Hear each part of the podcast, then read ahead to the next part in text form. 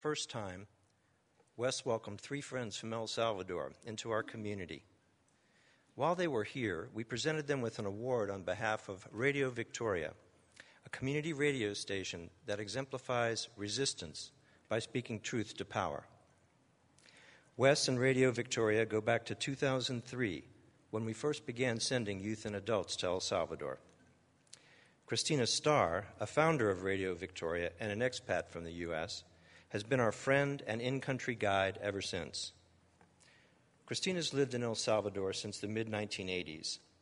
When the Civil War ended in 1992, she found herself living in a tiny mud brick house in northern Cabañas, not far from El Rodeo. Back then, she told us, there was no public transportation, no telephones, often no electricity, and no newspaper or mail delivery. Imagine how isolated they were. But that has changed. Today, Radio Victoria embodies the vibrancy of rural El Salvador. In Christina's words, picture men in cowboy hats riding into town on horses to deliver a packet of tightly folded letters with greetings and song requests wrapped in a plastic bag. Picture women with voices so strong they travel across valleys, walking into the transmission cabin to chat about their lives and send messages to their families. Picture kids, breathless to send their mom a greeting, shy in front of the microphone, but determined to get the words out. Or picture a music group crossing the river from Honduras, riding through the hills in the back of a cattle truck, with instruments to play live on the radio, have their music recorded, and then requested by an audience. And picture 20 teens and young adults cleaning mud from their shoes before starting their shift on air, or bringing in news reports, or getting ready to record an educational spot or advertisement. But some see Radio Victoria as a threat. In 2003, a Canadian mining company called Pacific Rim began operating an exploratory gold mine in Cabañas called, what else? El Dorado. The mine is located in the watershed of the Lempa River.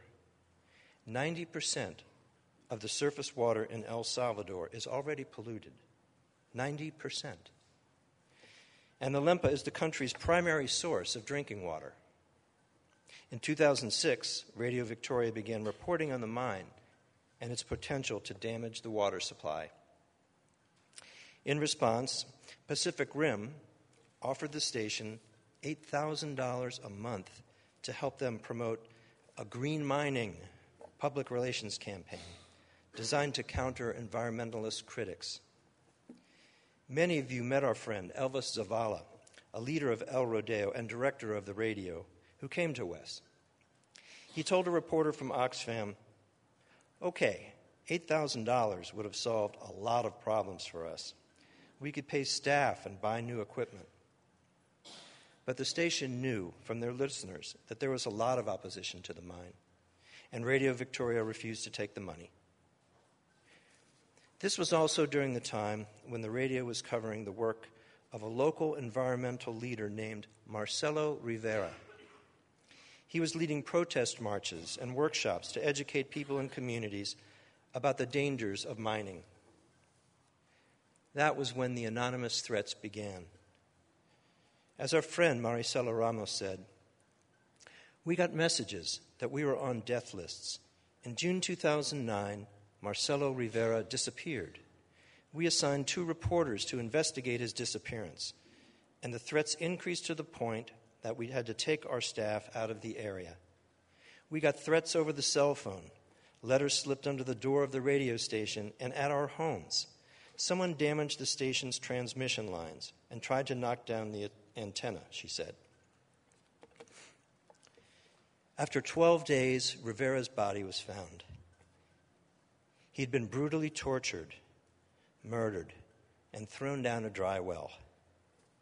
Over the next two years, three more envir- environmental activists would lose their lives through murder. During this time, the station received so many death threats that the government assigned bodyguards to some of the staff. many would have been silenced. But Maricela agreed to take over as media coordinator for the radio. Every press release the station issued bore her name. She was the main speaker at press conferences, and the threats shifted to her. One of the many text messages that she received read Look, you fool, we know where you live, that you are alone in your house. Put a stop to the news show. You are the coordinator. You also have a daughter. These people, Marcelo and Maricela, are not names without faces to us. We know Marcelo's brother Miguel. He works with us on the water project in El Rodeo. And Maricela is a good friend. We stayed in her house during our very first visit to El Rodeo in 2009. And again last summer when we celebrated her daughter Isel's sixth birthday. For years, Maricela's parents, Carlos and Esperanza, have opened their home to us for lodging, meals, meetings, pupusas, and hammock time. Friends of the station helped Maricela and her daughter go to Ecuador to escape the danger.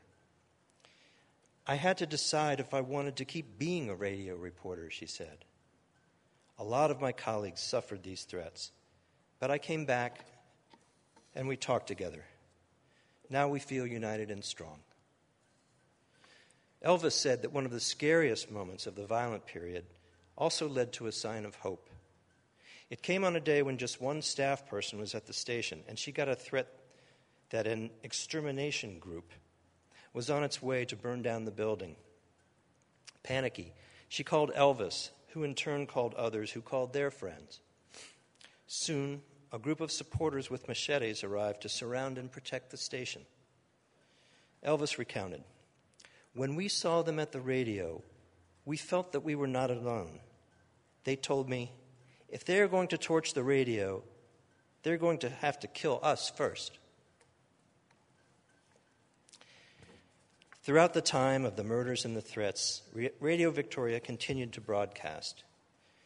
They conducted a campaign demanding that the Attorney General investigate who was behind the violence in Cabañas. Oxfam, Amnesty, and other international organizations, and WES, responded by sending thousands of signatures to the Attorney General, urging that he open the investigation. Today, Radio Victoria is still covering the El Dorado mine and the government of El Salvador continues to deny the mining company a permit to mine gold in Cabañas. But in a bizarre twist of corporate international arbitration, the mining company is suing the country of El Salvador for $300 million for denying them their extraction permit.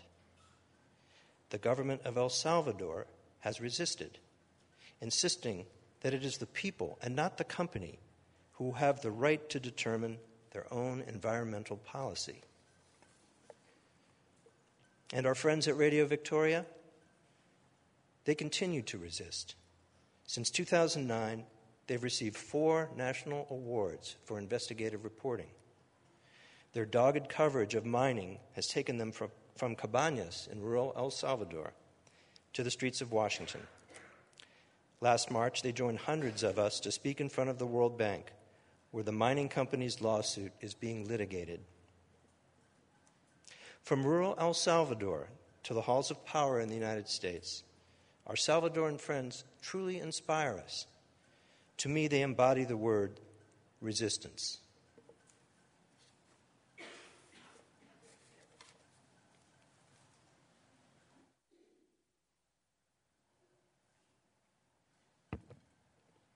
Morning.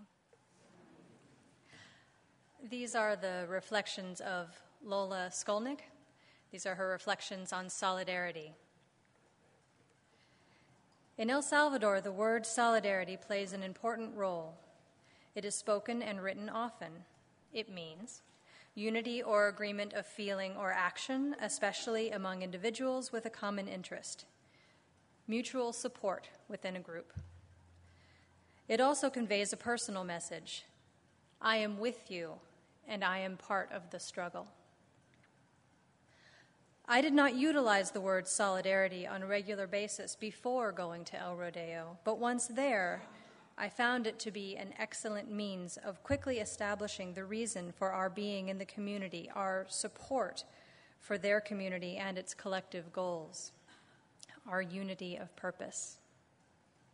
Whether you know the word or not, so many of you here at the Washington Ethical Society have been participating in solidarity with El Rodeo, from your generous contributions to buy water filters for every household in the community in 2010 and again in 2015, to purchase the spring called Aguas Caliente in 2014, to the recent 2015 campaign for the final dollars needed to complete the funding for the water system you have been supporting the most cherished dream to bring clean, running water to the people of El Rodeo. You have also shown solidarity by sending school supplies and books to the school, by sending, sending your teens or adults on a delegation, by contributing to the trips of delegates, by donating frequent flyer miles, by sharing the plate with organizations that are so important to bettering the life in El Rodeo, such as COCOSI, COCODA, and Radio Victoria. Our friends in El Rodeo draw strength and resolve in their struggles because they know they have a stronger voice when we join them. When we demand investigation into the murders of anti mining activists in Cabañas province, or demonstrating in front of the World Bank against corporate greed that would deny the people of El Salvador the right to safeguard their own environment and health, or pulling bureaucratic strings to bring a delegation from El Rodeo to the United States. And we, in turn, have drawn strength and resolve from our friends in El Salvador we are inspired when we meet individuals such as Elvis Zavala and Christina Starr from Radio Victoria, who did not stop broadcasting and speaking out against mining, even when faced with death threats. We draw strength knowing that Vidalina Morales continues to travel the world, exposing the truth about the environmental disasters awaiting her country if gold mining is not stopped once and for all. The presence of these three individuals at WES in March 2015 connected names to faces, but also connected us to resolve. Resolve to continue to support the dreams and goals of El Rodeo. Our solidarity has led to trust from the community. After five years of Susan Runner's dental clinics, we knew a deep level of trust had been established when old men who rarely acknowledged our presence started coming in for dental treatments for the first time. The repeated West delegations have communicated our resolve to work with them as partners, such as meeting jointly with a regional organization that led to testing water quality and flow in the community, the first step toward the water system. Our solidarity has created a network of partnerships with other organizations such as Rotary International and the Japanese government, whose funding will make the long awaited water project a reality. I am personally inspired by the daily actions of this small community and in communities like it throughout El Salvador and indeed throughout the world. With no running water, no steady income, no secure food sources, these individuals wake up every day to a life of endless toil. Women like Carolina carry heavy jugs of water for drinking and cooking up steep, slippery rock strewn slopes.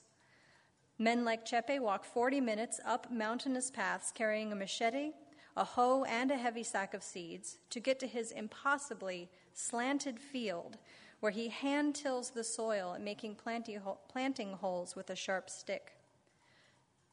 Children like Nancy collect sticks for fueling the family's wood burning cooking fire. Families such as Vidalina's eat beans, rice, and corn tortillas made from the crops they have harvested if the weather has been kind. Men and women such as Elvis and Maricela travel long distances by foot or by bus to find employment. Young adults, such as Vidalina's son Tito, rise in the middle of the night to start a four hour journey to attend university classes.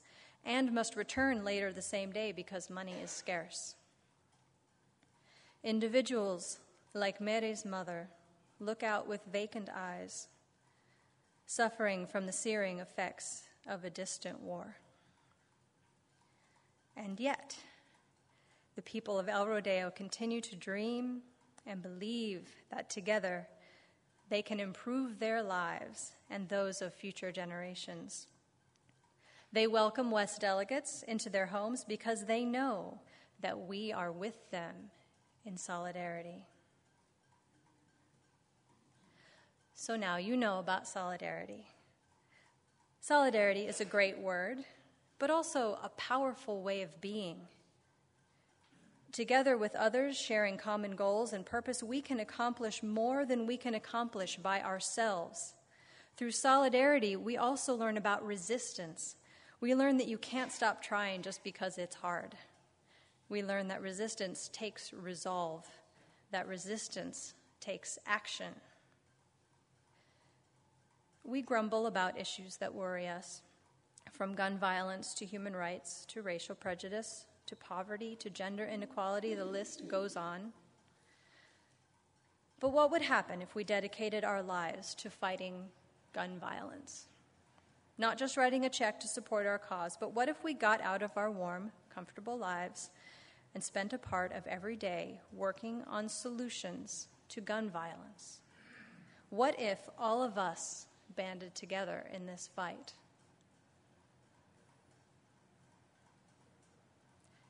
Imagine what we could accomplish. Let me leave you with this challenge. What does solidarity and resistance mean to you? And how will you practice solidarity in 2016? Thank you.